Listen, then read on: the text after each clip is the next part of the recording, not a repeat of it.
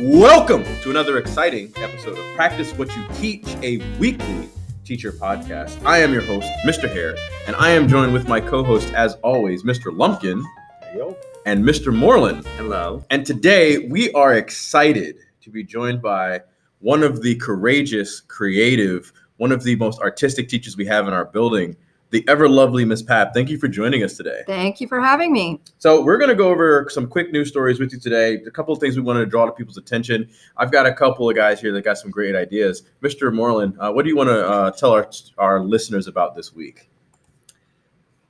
Anybody who knows me knows that I'm a big Bob Ross fan. And uh, in Michigan, Bob Ross's legacy is helping inmates plant happy little trees throughout state parks. That's amazing. Aw. So uh, every, uh, I think every year or so, they get about a thousand new trees from native seeds that have been uh, collected by volunteers, and they're used to replace uh, trees that have been damaged or destroyed in the in the state parks. Inmates help grow those. It gives the prison inmates a chance, you know, for rehabilitation. And uh, maybe we'll put a link to the website that I'm looking at right now on on the uh, podcast somehow. But Absolutely. there's a way to purchase a Bob Ross T-shirt to help support the program. well, we're definitely going to put that in the show notes. Go ahead, Miss Pap. Yeah, that's fantastic. I love that. Quick news story. Yes, ma'am. Um, I guess we're not going to talk about the clean water right now. Not yet. We can bring that up when we get to our, our second section. But just anything you want to point out, anything good news, anything you see around the school, anything at all that caught your eye this week. Good week. news this week we made huge advances with yearbook. We have decided on our theme Excellent. and our style guide. Is there any way we can convince you to, to let the cat out of the bag now? No, never. My lips are sealed. You can't blame me for trying. No. Mr. Lumpkin, what have you got for us this week? Oh, it's been kind of a slow week for myself, but I'm definitely seeing some excitement coming from the Anime Club and Video Game Club where they're putting together the videos right now to try and get some interest going on to try and promote ourselves a little bit. So I'm happy to be working with them. I think I'm gonna be working with I know Gabe tomorrow to try and get some of that together. Well, So I. I can say for sure I have seen some of these videos. They look really good. They left some artwork in my room that they'll never get back because I'm keeping it all to myself. I want to thank the art the Anime Club for leaving the artwork uh, of the five uh, heroes that we have from Shonen Anime. That uh, this is again great for uh, audio medium. But that being said, the one thing I want to bring everyone's attention to. Practice What You Teach is now on Twitter, thanks to the great efforts of my two co-hosts who have made this happen. You can reach us at at PWUT Podcast. Again, that's at PWUT Podcast. You can reach out to us. We have a poll on there right now. In fact, we're going to get the results of that poll in a new segment, which we're on the air in the moment adding right now. And before we do our layout of topics, the poll we had last week, it was posted by our podcast man, Mr. Moreland. Would you mind telling us what that poll was and what the results were, Mr. Moreland? So last week we talked about superheroes at the end of our uh, podcast, and then we had some discussions about who we liked, who was our favorite hero, etc. And Spider-Man came up a lot. I mean, maybe not as much as you know other heroes, but I, I thought he was a popular choice. And so I asked the audience who was the best Spider-Man actor. The choices were Tobey Maguire from you know the original Mhm. series The- the Spider-Man, mid to the early 2, 2000 yes. series. Mhm. Andrew Garfield from the Amazing Spider-Man movies. Absolutely. Tom Holland from the Spider-Man, you know, Far From Home and The Homecoming, series. Homecoming series. And then finally, nobody really understood this. Chris Pine and Jake Johnson, who were the voice of Peter Parker slash Spider-Man in Spider-Man Into the Spider-Verse. Absolutely. A great cartoon movie, which I enjoyed thoroughly. I did as well, and I'm excited. There's rumors of a sequel coming, so There that are. Hopefully, will be a good thing. So, who won the poll? Who came out on top? Well, we only had 10 votes, and full disclosure, I voted for Tobey Maguire as well. Uh, but the winner was Tobey Maguire with 50% of the vote. Andrew Garfield only received one vote, and Tom Holland close second with 40%. Had I not voted, it would have been a tie. Well, that is the duty here is to make sure there are no ties. We always want to make sure that we have someone coming out on top in our polls. That's going to be our first poll. The new poll will be on Twitter, so be on the lookout for that. We'll have a brand new poll will be launched tonight or maybe even tomorrow morning. That being said, I want to lay out the topics of the week. First thing we're going to do is we're going to talk about our last episode, episode three, and then we're going to also go into a club news recap. From there, we're going to recap the third week of our school year and then go right into the school news for the week four. And starting with the second football opponent. And then we're going to talk about our other sports because there's more than just football going on in Manassas Park. We're going to have some club updates. So the anime club, the game club, the step team's got news, and the chess club also has news. And then from there, we're going to pull up some interesting news. Following that, we're going to have our burning question, and then we're going to have an interview with Miss Pat. After that, we're going to outro and get on out of here. So let's get right into it. We're going to do a club news recap. I know the Anime Club was set to meet to have their first interest meeting. It was held here in room 250. Game Club, I'm not sure if they've met or not, but with the two advisors for both clubs sitting with me, they're going to kind of give us some more information. Mr. Lumpkin, how did it go with Anime Club this past week? Well, we met for the first time actually, yeah, yesterday and at 250. That's Um, going to be uh, start not to catch up yesterday, which is going to be Wednesday, Oh, September 11th. There we go. And we met and we discussed some things. We actually have a possible con that we're looking forward to this year. And I believe we've, we've determined that our meetings are going to end up changing, which we'll talk about when we get to the club updates. But looks like Mondays are going to be a lot better for most people. But we're definitely got some big goals in sight for this coming school year. And I'm excited. Excellent. Again, last year I know they had the commission artwork, which again was one of my favorite parts. I have several pieces of art from our talented students, including the one that sits in my room now. Now, Mr. Moreland, if you've got any news about Game Club, would you mind sharing that with us today? Game Club is set to have schedules this this year. We're going to have uh, specific themes or specific events happening. For example, the next uh, meeting of the Game Club, I'm going to bring my PlayStation 3 and I have a vast collection of fighting games that I'm going to bring in as well, including JoJo's All Star Battle. I'm looking forward to that, by the way. Adventure fan. Uh, and just to link back, uh, because I'm involved with the Anime Club as well, we were planning on making websites for both clubs, Anime Club and Game Club, are going to have their websites, which we'll try to figure out a way to get those out to the, let the students see what's going on with it with both clubs. And just to piggyback on what Mr. Lumpkin said, the two cons we're looking at possibly going to are uh, KigaCon and Con and ooh, what's the other one? I have it on here. Star Hill, Star City, Star Anime? City Anime There we go. 2020. So, where are these located? KigaCon is in Christopher Newport at Christopher Newport New, Newport University in uh, Newport News, Virginia. Star City Anime is in Roanoke, so it's got a little bit of, little bit of a trek, but we're we're kind of hoping Star City. We'll have to let the students decide. But the reason we say Star City is because that's the way we can link both clubs together. They also have a gaming uh, panel at the event. They have video games, tabletop games, and the gaming club is morphed into a video game tabletop game club more than just video games. Definitely considering all the overlap that we're seeing in the different groups, communities, and how we're getting along. It would it would be great for us to join forces and see what we can do Mhm. to actually get uh, con like this going. It is the more expensive of the two cons, but we're going to be playing a lot of fundraisers, a lot of ways to raise money. And if we're both combining our forces in game club and anime club, that could be something that could actually be a potential success, but we'll see. Absolutely. Cons are always exciting. I remember the first time I went to a, a local Comic Con in Virginia Beach. I had a great time. I actually met a couple of creators. Uh, now, I know, Miss Pap, you've got a club. Would you like to tell us about what's going on? Sure, I'd love to. Um, GLI, Girls Learn International. This year, we, we're going to see a couple of changes. Emma Hardy was our founder last year. She was a senior and graduated. And her younger sister, Abigail Hardy, is going to be our student president. And uh, the lovely Miss Bartman is going to join me as a co sponsor. And we're going to have our first interest meeting in the upcoming couple of weeks. So, students should pay attention to those announcements. And if they're interested, it is a national, actually international organization, and you do qualify for cords. And we do a lot of amazing service events. Last year, for example, we sent books to a school in Sierra Leone to a lot of uh, deserving kids. Primarily, Girls Learn International promotes education for girls all around the world, but we're equal opportunity. We think all people have a right to an education. Excellent. And that's great news to hear. I'm glad they're sending books. I hope they continue to do their community service. And anything you want to let us know, we'll be glad to shout them out Thank on the. Thank you. So, a couple more things I want to talk about. The STEP team, we had our first two meetings this past week on Tuesday of this week, which will be the 10th, and today, Thursday, the 12th. We are looking for new members. So, if you are interested and want to get involved, come see me, Mr. Hare, in room 250, and we'll see about getting you into the club and having you try out. In addition, the chess club has finally selected leadership. So we're going to start to put together some meetings. Stay tuned for details, but we will get that out to the student body at large. Now, I wanted to bring up the uh, the teams that are going to be participating. Like I've said, we have more than just football here at Manassas Park High School. We've got girls JV volleyball. They'll be playing at 6 p.m. on Tuesday, September 10th. We also have the varsity team playing at 7 p.m. that same day. They'll both be playing Stonewall. On Thursday, September 12th, that's tonight, we've got girls varsity match of golf. There, that's against Osborne. Excuse me, that's going to be boys golf, and then we have volleyball JV girls and varsity girls tonight versus Osborne. Both of those are away. We also have our Friday football game, Friday, September 13th. We've got an away game against Parkview, which is in Sterling, Virginia,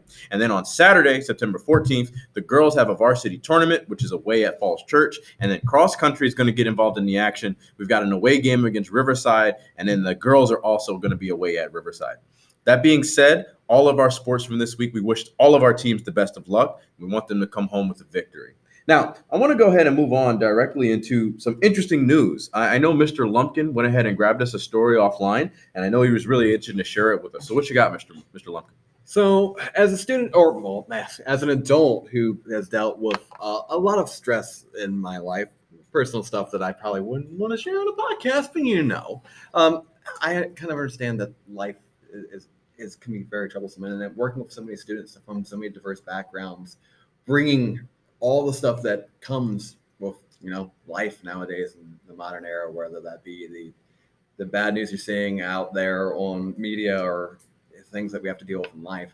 Uh, I thought it was really interesting to come across this article where it was asking if students should get mental days off from school. Uh, a couple different states, Oregon being the main one, and the article was talking about how uh, they've put recently passed laws that were really supported by students, by teenagers, to actually put forth uh, a means for students to say, "Hey, I need this time. I need to pay attention to myself. I need to." Work on myself and my mental health to be able to come back another day and actually be in a healthier mindset. I thought that was really interesting. I thought it was really cool that students themselves were actually going back, back uh, backing and supporting this because I know myself as a professional, whether that be as a teacher or in other jobs that I've worked, there's just some days where life gets you down and it, it can come from a number of different places. It can come from either personal trauma or it can just come from uh, illnesses that you might be dealing with. And I, I thought that it was really nice that, and a good sign of where we're going as a community uh, or as a culture to look on a more like national scale to re- realize that we're actually looking at mental health, mental illness, whichever way you want to look at it, uh, much ser- more seriously to treat it as we would any other illness. I, I, thought that was really interesting. I wanted to bring that forth, and honestly, I would like to hear what other students would hear about, say about it if anyone was listening. Absolutely, I, I think that we we never treat mental health as seriously as we should. Mm-hmm. It becomes a pejorative to say that one person is quote unquote crazy. Yeah. Um, I think with the current initiative in our school to treat the whole child or educate the whole child, uh, we should be looking deeply at, hey, you know, let's talk about what's going on with you to get to a deeper understanding of that. Um, Mr. Miss, Mr. Moore, Miss Miss Pat, Mr. Moreland, do you guys have any ideas on that? I do think it's interesting that anytime you can't visually see a disease, we have this problem with addiction too. Mm-hmm. People who struggle yeah. for, with addiction, a lot of I think this sort of the negative aspect to that is a lot of people think well you can control it. I mean it's you, you, know you're making the decision. Other people get cancer they don't ask for it. Like you're you're smoking or you're doing taking that pill. Sure. and i think with mental health you have a lot of the same types of biases where people say mm-hmm. well you know cheer up just like grin and bear it and nobody promised you life would be great. Like roll up your sleeves and get to work. Yes ma'am definitely growing up in an Eastern European household.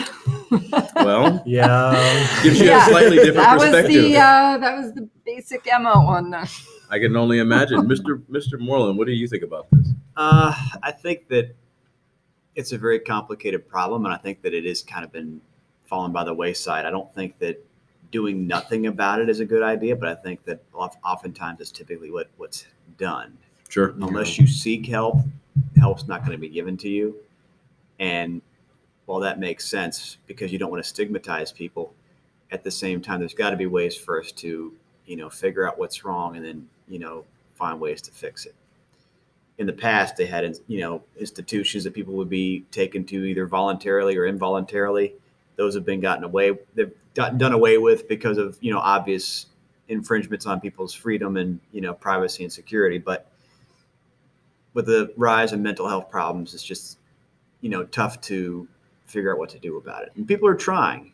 It's But you know, trying, one of the you know. results of that, I have a dear friend of mine who I've known 20 plus years. Her brother is mentally ill. Mhm. And because there are no institutions and there are no programs to help her, he is homeless and lives on the street. And every Mhm. year she has to try to find him and give him a new tent and a new winter coat. And there's no support. Yeah, and that's the thing. Instead of having some place that's like a median, like a middle ground between what was, which was probably not the best thing, we don't even have anything now. There's no And- middle ground. And also, our prisons are full of mentally ill people. Mhm. Can you imagine you've actually committed a crime and then you end up in prison? So you know you've ruined your life, you've ruined your family's life, and now you're sitting next to someone who's mentally ill. Yeah, and they're probably not getting the treatment that they need there either. No, Certainly not.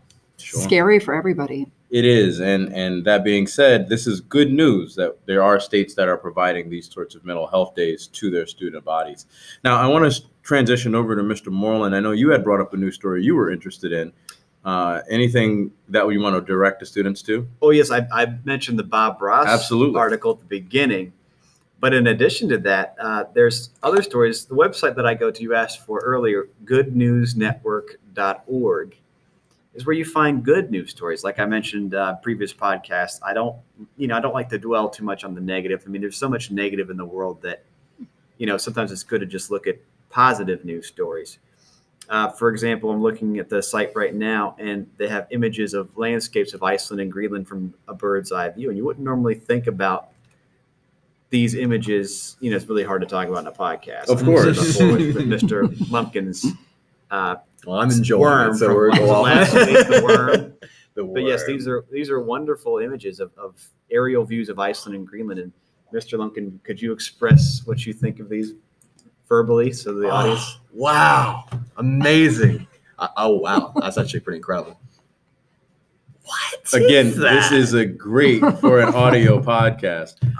Just imagine What we'll do is how beautiful Maybe these you can must put a link. Instead of imagining, I will put a link in the show notes so anyone who would like to see these images can see these images. Oh, that's Ooh.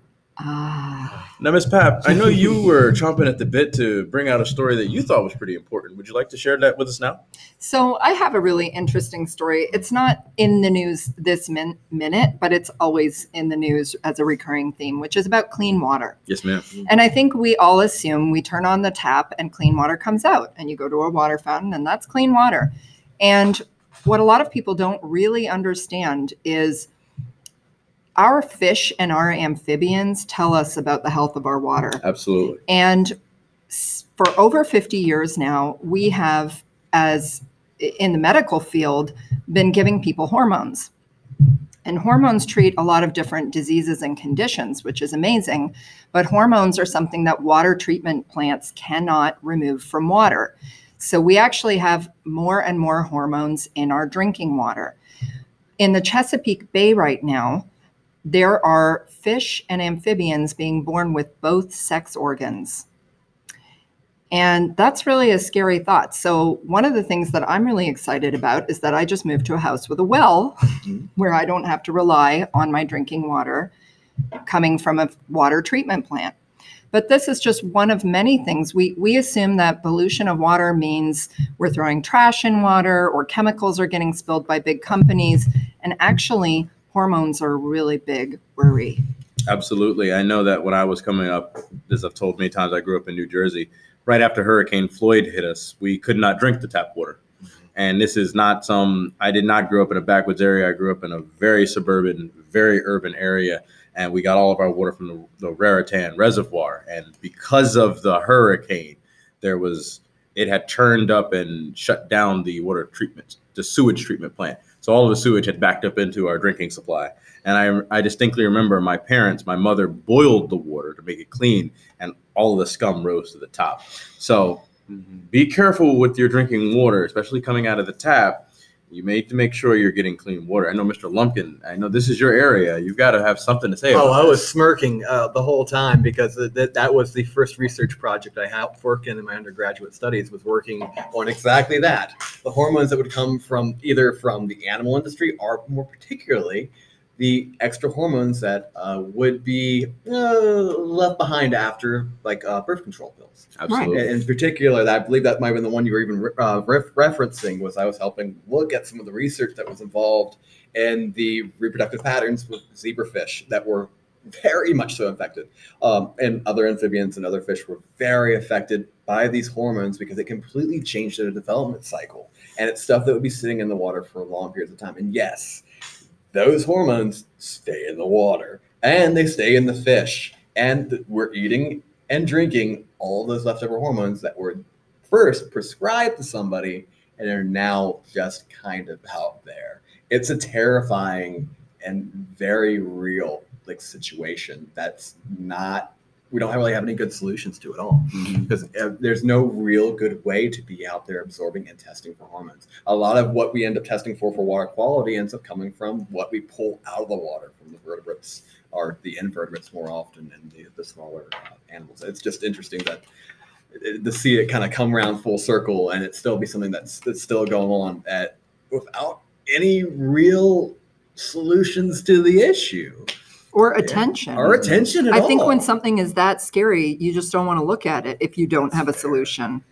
Well, I think that that's kind of a, a everybody complains about the future generations and stuff like that and how they don't care about important things. But I think that's something that our generation and future generations can look at and maybe try to solve. Like, do we really need this much, this many hormones and you know chemicals in our food? I mean, I know why they did it. They did it to increase production and things like that. But at the same time, what are the repercussions of that? I mean, you know, when I was a kid, they used to make jokes about the tall kids in our class and said that they were tall because of the steroids and the beef and everything. But it's not really a joke. I mean, it's It's it's, kind of funny, but at the same time, it's like, what are the negative side effects of all this? I mean, Or are what we are going to we start? eating? Yeah, we're going to start looking at those, looking like those fish in, in the future, or like you know. Well, what do they say that they're the what of a they're they're like the red flag of what's to canary come in the or coal what the mine. canary in the coal mine. That's a perfect Exactly. example. That's what you're dealing with invertebrates or the smaller vertebrates. It's, that is your first like example or your first sign of there being an issue because They'll be the first mutation. exactly because they're the smaller organisms. They can be affected by smaller like uh, concentrations, and you, they're going to be more infected because especially with amphibians, they're going to be absorbing it through their skin.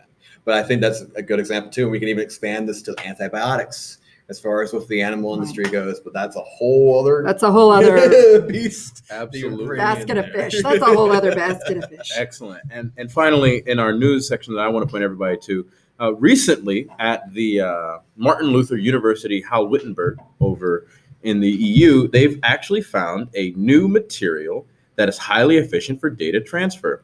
Now, this is going to get a little technical, but everything that is electronic has electricity running through it. That means that electrons move inside of your devices to provide power to them. What they have found is by using not the movement of electrons, but the spin of electrons, they can actually transfer information without generating any heat. Spin is an intrinsic characteristic of an electron. You can spin up, you can spin down.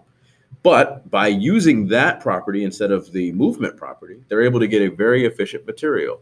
Now, this is still a few years off, but this is really exciting because it allows us to have materials where you can have a battery that doesn't heat up. This could be- fix global warming. it it'll be one of the things that'll fix how we get big amounts of data going around. But how do you open the fridge door if the fridge is spinning? well, you spin yourself, I suppose. I guess if it's running, we have to go catch it. Exactly. It's kind of like these um, turbines that they have that they can put down into ocean currents, and then the current spins the turbine to Yes. generate electricity, but Yep. that is still generating heat. It is generating heat. Uh, so anything that's going to have any motion whatsoever will generate heat over a sufficient amount of time. Uh, any power source that we use, uh, they're not 100% effective. That means that they have some sort of loss mm-hmm. or they generate more waste than they actually use. I guess a great example of this is a car engine. So if you put gas into your car, about 12% of the gas you actually burn makes your car go forward. So the, the internal combustion engine is very inefficient. But that being said, something like this would allow us to transfer great sums of data. Maybe even cell phones can download movies in a matter of seconds, which they're already getting very close to, but they'd be able to do it without wasting your battery life, which I think that's where this is going toward. So if the electron spin, they're transferring data as opposed to Energy. energy or charge. Without moving out any, any electron. So typically a bit is a one or a zero, Yeah. and that's moving along with an electron. With this, they would just send the information from two spinning electrons, one spinning up and one spinning down. That's your one and that's your zero. And then another set of electrons somewhere else would go, oh, yeah, that's one. And I, if he's one, I'm zero. And by sending it that way, there's no energy transfer. It's just the transfer from spin. That's terrifying Amazing. to think of the actual speed differential. Right. It would be unbelievably fast. Yeah. And even worse than that, we would be using one of Dr. Einstein's, and as a physicist, I'm required by law to say this. It's one of Dr. Einstein's greatest things that he said was his spooky action at a distance. We're going to be right back in one moment with our interview and our burning question with Miss Pat. And we are back, and we're going to start with our burning question. Uh, we've been passing this question around amongst ourselves, but it's how do you get your news? In today's day and age, with media being rampant and cell phones being ubiquitous, you can get your news from pretty much any source that you want or don't want. So I kind of want to pass this around the horn. I want to start with you, Mr. Lumpkin. Tell me, how do you get your news? Uh, majority of the way that I get my news is what I see on my phone. It's what I see for the notifications that pop up in the morning. And when I wake up, I usually get one or two or three no- notifications notifications from my news app because I follow uh, a handful of different things. I didn't actually realize how many I follow until I looked for this, um, but there's quite a few. And I'll, I'll look off those if I really catch see the one that catches my eye, and that kind of makes me realize I'm very uh, impulsive with my news. But I guess it's just a way that I'm trying to avoid some of the bad news that's out there right now. Sure. It'll either be that, or if I have some free time, I'll sit around looking on Facebook. I usually avoid Twitter for news. And if I really find a story that I want to look into more, I usually look for maybe a website that I trust, like NPR. But for the most part, it's whatever is rolling across that notification, uh, yeah, notification stream on the phone. Sure. Mr. Moreland, I know you've brought up a couple of different ways you get yours. How do you get your news, Mr. Moreland? Uh, I don't typically trust the mainstream media. I typically look up uh, in, news on the internet, you know, find different sources, take things with a grain of salt, even if, you know, it's an online. So, especially it's like some sources, like we talked about RT before we started the podcast. Absolutely. You know, you, you don't want to just listen to one side. You want to look out and, and find things for yourself. I remember when the Ukrainian civil war was going on, I did my own research, and a lot of the things that the media was actually reporting didn't match up with what was actually being said by the people on the ground, like the citizens of the country. And that kind of gave me my first shock, where it was like, who's controlling the news and what are they really telling us? Are they really telling us the truth, or are they telling us what they want us to think instead of what actually is happening? Sure. So I think in this day and age, you know, you have to be aware of like, you know, who's saying what for what purpose, and then do your own research because you can't always trust what someone tells you. My my dad had a football coach when he was in high school, and he said, "Don't believe anything you hear, and only half of what you see." And it sounds silly, but it, it it's very relevant in today's society. Absolutely. You know, a lot of a lot of people wanting to manipulate you and fool you. So No, you're absolutely right. One thing that uh, I had a mentor of mine, he used to always say that in the information era, misinformation thrives. So that's one thing to always keep your eyes on. Ms. Pap, I know you've also wanted to weigh in on this. What what do you have? Where do you get your news from? Well, I'm like Mr. Lumpkin. I have the news app on my phone and I've subscribed to a bunch of different outlets. I think that as a TV production teacher, I have to follow what the mainstream media is saying. So I need to know what is MSNBC saying versus CNN versus Fox versus ABC. And so I do get feeds from all of them. And I want to know what the opposing views are. Where's the tension? Where's the controversy? I think that is a professional reason for getting news. In my private life, if I'm going to watch the news, read the news, I'm probably more likely to use Al Jazeera or BBC from London, not BBC America, as my source. I love listening to NPR, uh, also the CBC in Canada. And I do also believe that negative news is always easy to believe and positive news is not. So when you tell somebody, don't do this because everybody immediately assumes, I'm going to not do that anymore. But if you say, you absolutely have to do this, then people are like, who's that? Who's that? I, they don't believe you. So I think you have to read a lot of the news between the lines and you have to remember who's creating the news. What frightens me about the news these days is that you basically have a couple of mega corporations that own all the outlets. So it's one person reporting, And the ironic thing is, a lot of those have connections within the government as well. or not just the government, but Mhm. also with private industry. Yeah. So if the people who uh, are the head of the pharmaceutical industry and they have lobbyists in their pocket also own the media outlet, how are we really going to regulate our country or the world? It's an interesting question. Uh, as for myself, I um, I'm a little more analog when I when I go for my news. I one thing I've always learned is that you can tell someone's generation very quickly by finding out how they get their news or how they get information outside of what's in their purview. Um, someone of say my grandfather's generation, even my father, from time to time, get their news from the newspaper. My my father, though, when I was a kid, every morning he would get up and watch the news on TV. Uh, I myself, I read the news and I read it on the internet at the website of the place that the news was coming from. So I still do that. I'm I'm still I'm very stuck in my ways, so to speak. I don't really use applications to get news. I always worry that applications uh, they try to cater, and I don't want them to cater to what what they think I want to see. So I try to go directly to the website itself. For example, I, I read Politico, I read Reuters. I try to get my news directly from the website, uh, mostly because print journalism is unfortunately going by the wayside. I also pay for sources of news. For example, I have a subscription to the New York Times. I have a subscription to The Nation.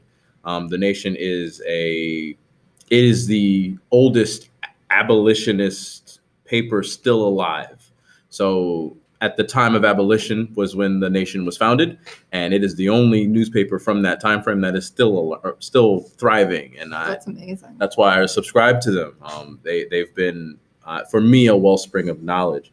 So the question is typically if you ask like if I was to ask a high schooler where where do you get the news from, they may tell you Facebook, not the internet, not the website, but just I get my news from Facebook or I get my news from Twitter.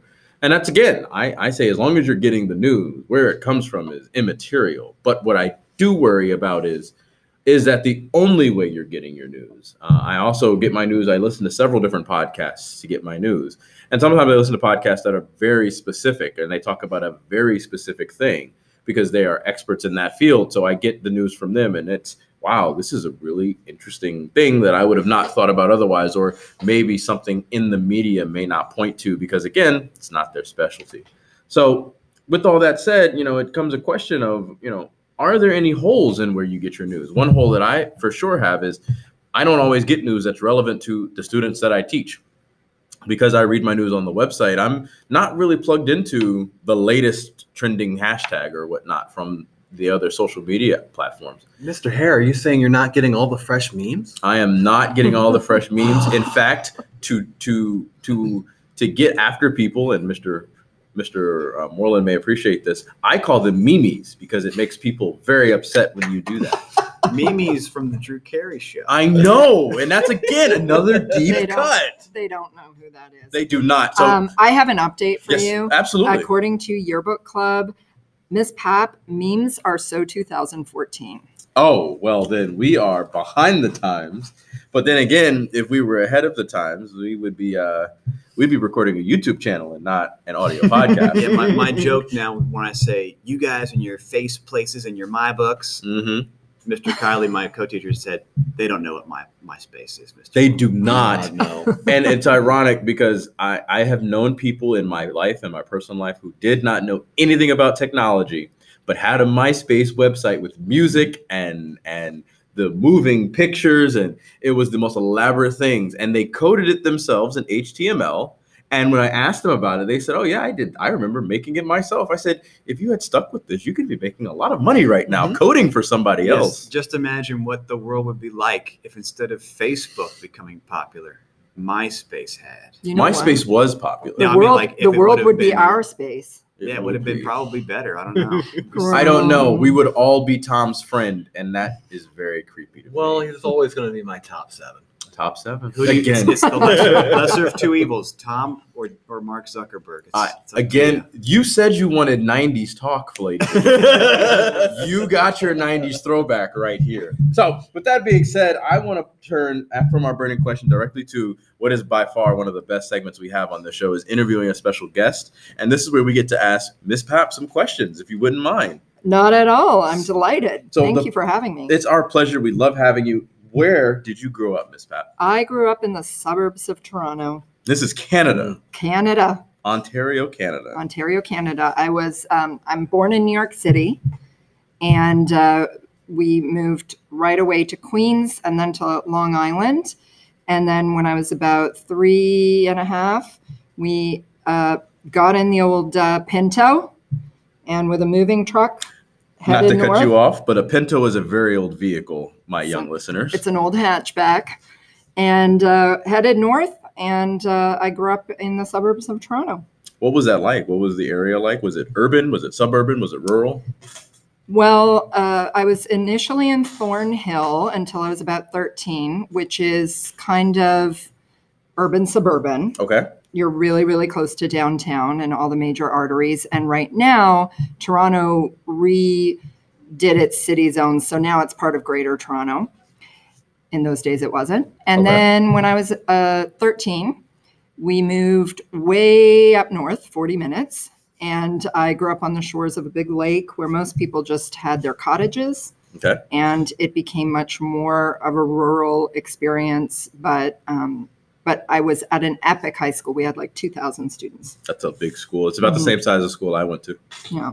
So now my next question for you is where did you go to school? Let's talk about high school, college, anything you'd like to share with us. So high school for two years, I went to a school of the arts where you had to audition to get in. Oh wow. and I was there as a visual artist.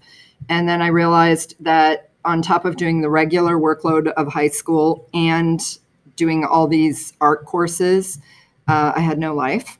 So halfway through, I transferred to the school that was closer to where I was living at the time, up in that rural area, and uh, did my last two years of high school there. So at Unionville High School and then Sutton District High School. After that, I went to Trent University, which is Canada's small, outstanding university. that sounds like a good nice place to go to school. It was fantastic. It was in Peterborough, Ontario, on the banks of the Otonabee River. It's really known for science and uh, has a regatta every fall. And it was a fun place to go. It's a small university, so everybody knows everybody. We called all our professors by name. It was really cool. Excellent. And What'd then I did um, my undergraduate degree was a four-year honors degree in English literature and history. Oh wow. And then for my graduate degree is I have a master's degree in history that I earned at Central European University in Budapest, Hungary. That's an American accredited university.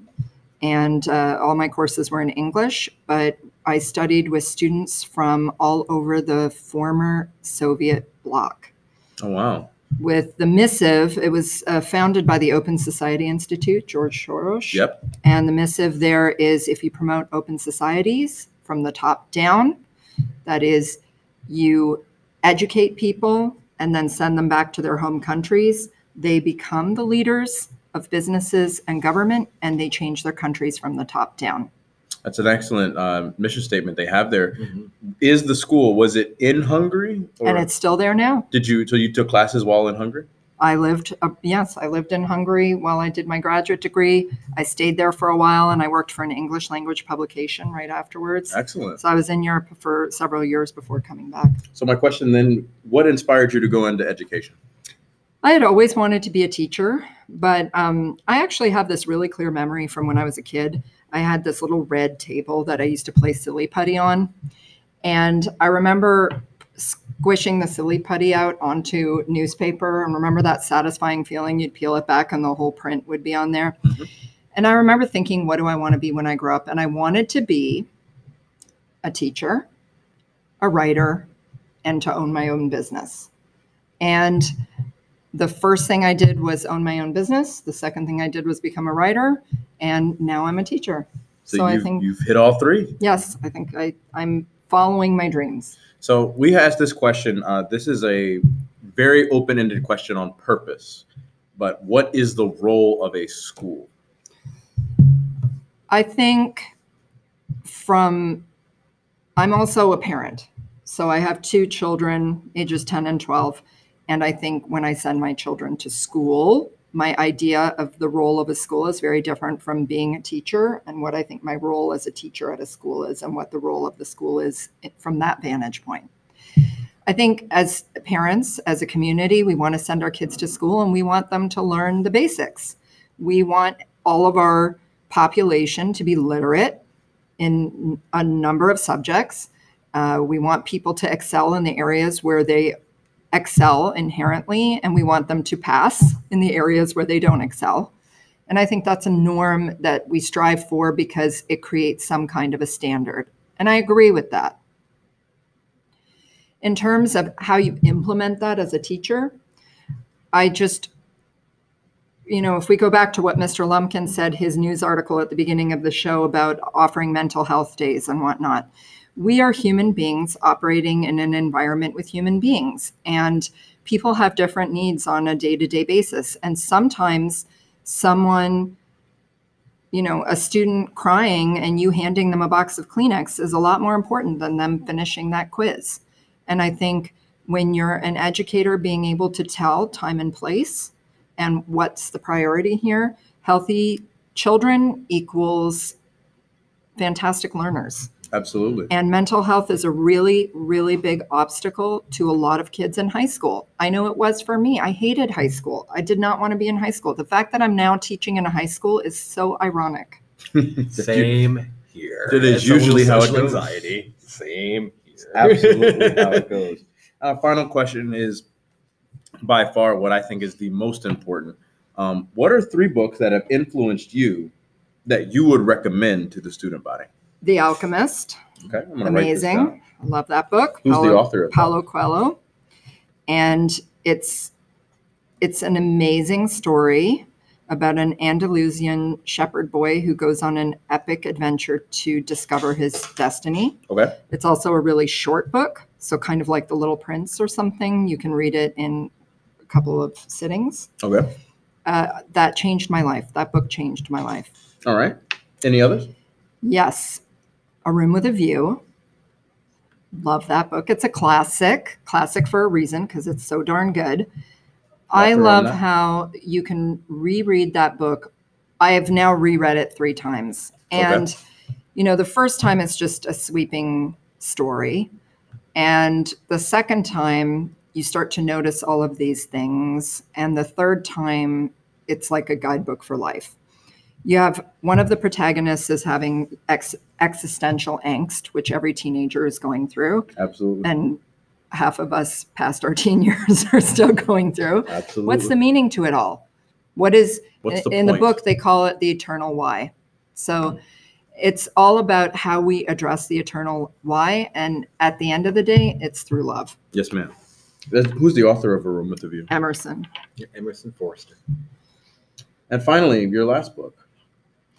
And this sounds so weird, okay? But I don't mean it in a really preachy weird way. Sure, It's actually the Bible. sure. As a historian, I find it so fascinating that this is a living document that's over 2,000 years old that we are using to inform the morality of our modern day times. Absolutely.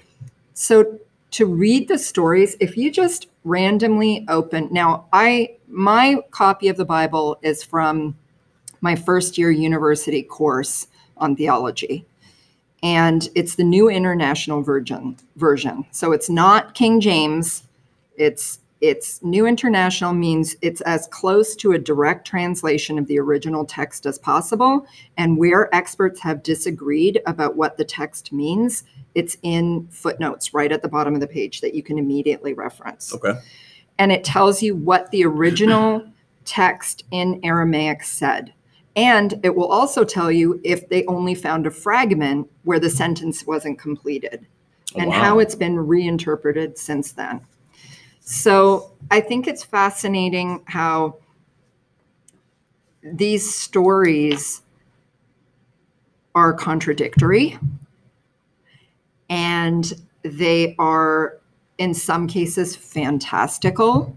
Like in revelations when this thing descends in the desert and the only way to read it is that it's a ufo it's like a disc with lights and Yep. it's spinning and it settles down in the de- desert hello what is that Yeah. I mean, you don't really need to look to modern science fiction or fantasy to get some crazy stories. Of course.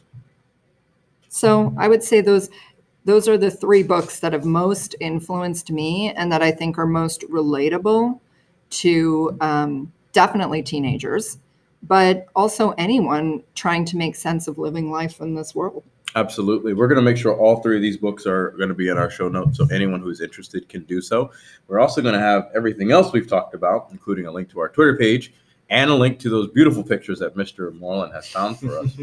and now we're going to hit the end of the episode here. We're going to do our last thing where we want to kind of steer everyone's attention to. Uh, Mr. Lumpkin, you got anything that you want to just sign off with today? Well, to sign off with today, I'm just hoping everyone's having a good day. I hope everyone's doing okay, and I hope everyone's feeling good now that we've gotten through almost a month into the next semester. Almost a month. because I know I'm stressed. I can't imagine where the kids are at. Uh, and then, yeah, yeah, I think that's where I'm at with that. I believe you've got a little bit something there, Mr. Moreland. Oh yes, uh, MPHS 2019 Spirit Week begins On Monday. on Monday, the 16th. Pajama Day Absolutely. is going to be Monday, and I have been informed that if you are apprehensive about wearing your pajamas to school, you can wear sweatpants and a t-shirt. Excellent. I think I'm going to be doing that. Tuesday's tie dye t shirt day, or just tie dye day. I guess you can wear anything tie dye. And we're planning on tie dyeing some t shirts ourselves. We are. so that we'll be in with that. And then Wednesday's Disney Character Day. And I just wanted to inform everybody that because Disney acquired Star Wars and Marvel, those Ooh. count as Disney characters. Cast the net wide. And Yes. Fox. Well, yes. Well, not that's kind of a they, they lost Spider Man. what about Nickelodeon? That's not Disney. Oh, it's not. No. I was saying it But because Disney also bought the X Men. Yes, they did. they. But the 90s throwback day on Thursday, you can use Nickelodeon. Uh, I'm going to be actually having a tougher time with that one than I am the other three days. And then finally on Friday, freshmen wear blue, sophomores wear gold, juniors wear white, and seniors wear black. And I'm always, you know, upset they don't include what colors the Teachers teachers are supposed to wear. wear. But I guess if you're a teacher, just figure out how many classes you have. Like if you teach mostly sophomores, you just go with them. If you teach mostly freshmen, be blue. Mostly juniors white, mostly seniors black. So just you know use your own discretion for that. Absolutely. Miss Pap, anything you want to point everybody to? I would love to do a little sign off, which is remember as you go through your day, there are two kinds of people people who see problems and people who solve them. It's much more valuable. Be a contributor, solve a problem. Excellent. The last thing I wanted to point out to everybody, we did get some student feedback. I had a young man come up to me uh, earlier this week, and he said he loved our discussion on superheroes. He was really engrossed in it, and he asked me, "What are some of our favorite villains of all time?" And so I want to start with you, Mister uh, Mister Lumpkin. Who who you got? Who's your favorite villain Favorite of all time? Villain of all time. I've always had a soft spot for really fantastical, like ethereal, like horror when it comes to a villain. Like, again, there's a lot to be really appreciated in a villain that I can understand where they're coming from, Sure. what they're moving towards. I like that, but nothing really beats just something that I can't comprehend, that I can't understand, that's beyond me. I don't know what it is, but if I'm looking for a villain, and I don't even know if this qualifies as a villain, if I'm looking for a villain, I'm either going for Cthulhu, or if I have to give an example that's more really close to my heart, I'm looking at like Crimson King for a book series from a long time ago. Yeah, uh, for for like uh what is that? That's Dark Tower by Stephen King. But it is, yeah. the idea of some otherworldly beyond our comprehension, beyond our power, that just even the thought of Sure. brings us madness. I, that that for me just hits so many notes. Absolutely. I know that's probably not what they're looking for. They're probably looking for some some super villains or something a little bit crazier. I think we should let's be leave it there. The beyond you, any villain that's beyond you. I like that a lot, Mister uh, Mister Moreland. Uh, Favorite villain? and I'm going to try to stick with the theme and do super villains. Uh, the lizard from the Spider-Man series. Absolutely, Doctor Curtis Connor. Yes, and the reason being is he's he's a tragic figure. He is a tragic figure. Yeah, that's a good example. He had an ampu- amputation, is missing an arm, and he's trying to figure out scientifically how to regrow his arm and Yes. using the same Succeeds. yet the same technology that created Spider-Man infuses himself with lizard DNA because lizards, of course, can grow back their tails. You know, Absolutely. it's a defense mechanism. But the tragic side effect is it turns him into a monster. Anybody who's seen the Amazing Spider-Man film, you know that obviously not that many people voted for on the poll Absolutely. Uh, I would have voted for that one. knows that that's a story point in that movie, and I think they did it very well. And I I actually really enjoyed that character because it's a it's a very tragic figure. And I also enjoyed the fact that he. Well, I'm not going to say that because it's spoiler alert. Absolutely. the point is that's I like that because even though he's technically a villain, he was intending to do something good, and it just kind of backfired on him. Miss Pat, any favorite villains? Uh, well, I think those are cerebral, and mine is primal. I was absolutely terrified growing up and had bad dreams for a long, long time uh, about two witches. One being the witch from Snow White, the 1930s movie. She gives that apple. Oh, that she was creepy. she was. And then the other one was the witch from The Wizard of Oz with her cackle. And when she like dissolved into a puddle, whew, that took me some time to get over. I can only imagine. Uh, I don't really have any one villain. As you all know, I read a lot of comics. So any one of Spider Man's Rogue Gallery is, is up there for me. Any one of Batman's Rogue Gallery is up there for me. Uh, an underrated Rogues Gallery is The Flash. Um, I always thought he was wildly entertaining because all of his villains were wildly entertaining. Uh, one that sticks out to me is Black Adam from uh, Captain Marvel because he's he's so many things, but evil isn't one of them. He's just a man displaced in time, and so he's looking for that that one way to do it. But uh, as far as Marvel villains go, one villain that has always stuck out to me that I've always kind of respected and always had just a great deal of if he's involved, I'm interested, and that's got to be Doctor Doom. And I just his name is perfect, his backstory is perfect. He may or may not have a legitimate beef with Dr. Reed Richards. And it just was always one of my favorites to see him go toe to toe with the two greatest minds in the Marvel universe going back and forth. That was always for me something I enjoyed. I, I like to see that that heady uh, that heady interplay. Uh, if any of you have seen the uh, Robert Downey Jr. Um, Sherlock Holmes movies, uh, Moriarty is Yeah. also a great Very villain. Oh, choice. fantastic. Very good choice. He's a very good villain. Yes, sir. To add to DC villain that I like the best, and this is going to be kind of a weird answer Solomon Grundy. Born on a Monday. That's right. and, and the Super Friends, I hate to say it when I was a kid, this is how silly I was.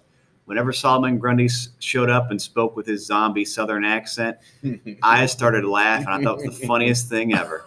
Because I remember there was one episode where uh, they were fighting the Super Friends, and Solomon Grundy had the gall to challenge Superman. He said, Solomon Grundy, stop you. Solomon Grundy's stronger than Super Friends. And he comes up and gives Superman a bear hug. And Superman's like, What is this? He just, like, you know, tosses him away easily. that sounds like that was the Superman. funniest thing ever. That sounds But like in, Superman. in terms of a novel, I'm not going to give too much away because I'm planning on teaching this novel to my 12th grade class next semester. Heathcliff from Oh, yeah. Wuthering Heights. Big time. That's very interesting. I like that, That a is interesting. Well, once again, ladies and gentlemen, it has come to an end of our time here. We'd like to thank you all for being with us. Again, I'd like to point you to our Twitter account. That is at PWUT Podcast or P What Podcast. You can always catch us there. We will be posting there. We will have a new poll for you either today or tomorrow. So that's either Thursday or Friday. And again, make sure you watch Good Morning MP. A new episode will be coming soon. Stay tuned for details. And of course, if you have any questions, comments, concerns, you can reach out to any of our three hosts. We would gladly put you on the air. And with all that being said, Manassas Park, thank you for listening. Good night and good luck.